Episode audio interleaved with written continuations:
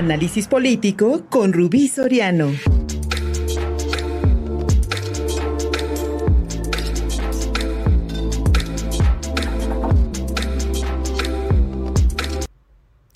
Amigos, ¿cómo están? Los saludo con muchísimo gusto. Soy Rubí Soriano y damos paso al análisis político de esta semana. Lo que ocurre en el Ayuntamiento de Puebla es grave y no puede ignorarse, sobre todo por las acciones que en los últimos meses indican una seria descomposición al interior del equipo de los funcionarios que integran el primer círculo del presidente municipal Eduardo Rivera Pérez. En menos de seis meses, dos de sus funcionarios más allegados tuvieron que presentar sus renuncias precedidos por escándalos de acoso y violencia de género. Frente a esto, el edil ha guardado un silencio doloso, limitándose a ver cómo su ineficiente oficina de comunicación trata de salir del paso, amordazando prensa con los dichosos convenios publicitarios, cuya vigencia se cree matan cualquier escándalo. Sin embargo, cuando en México se vive un clima de suma violencia, particularmente en contra de la comunidad LGBTQIA, otro de los hombres cercanos al edil se convirtió en tema nacional frente a las agresiones físicas y verbales que propinó a la regidora morenista Elisa Molina y a su colaborador Jaime Carcaño. El regidor panista Miguel Ángel Mantilla, identificado con el ala dura del yunque, ha vivido durante años como un chapulín acomodaticio en los lugares que le da el panismo, pues él no gana elecciones, él solo negocia puestos. Este regidor no es la primera vez que se caracteriza por su prepotencia pues en sus tiempos como delegado de la Secretaría de Economía en Puebla tuvo desaguisados con la prensa de esa época.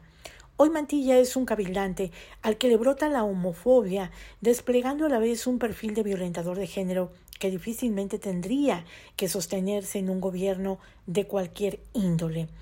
El panista, visiblemente enfurecido, lanzó el insulto pinche joto hacia Jaime Carcaño, colaborador de la regidora Elisa Molina, quien grabó el momento con su celular, ante lo cual fue víctima de un manotazo de parte del agresor panista. El desafortunado incidente derivó en un llamado a Mantilla por parte de la CONAPRED, eh, instándolo a tomar capacitaciones en torno al tema de masculinidades.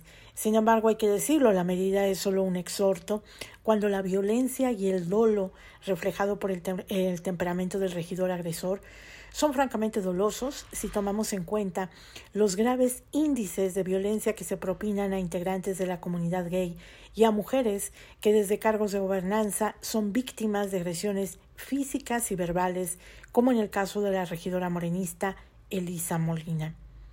Ante toda esta situación, se esperaba la mínima congruencia de parte del presidente municipal Eduardo Rivera, quien diera muestra de reconocer todos los excesos y errores que están cometiendo varios de los integrantes de su primer círculo. El comunicado difundido por el Ayuntamiento de Puebla fue más que escueto y con desaciertos una vez que ni siquiera menciona por su nombre al regidor panista y mucho menos cita acciones o compromisos para resarcir los daños a los afectados.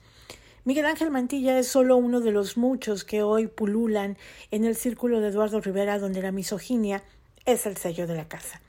Muchos de estos personajes son ampliamente conocidos en Puebla como los santones de familias panistas que, resguardados en cargos públicos conseguidos como pago de cuotas panistas, besan a la menor provocación los crucifijos para luego por la noche tirar los rosarios y como buenos timoratos dejarse ver en la ronda de tugurios poblanos. La doble moralina de los señoritos ya no va con los tiempos donde por fortuna se puede evidenciar y exhibir todos los ataques e intolerancia hacia cualquier persona que sea vulnerada por sus preferencias, condición social, género o militancia.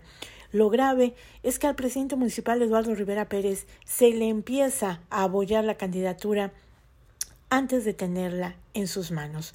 A todo lo anterior, la administración municipal de la capital poblana enfrenta su peor momento en temas de inseguridad, donde hoy Puebla está a merced de las bandas delincuenciales sin que nadie del gobierno municipal pretenda meter las manos.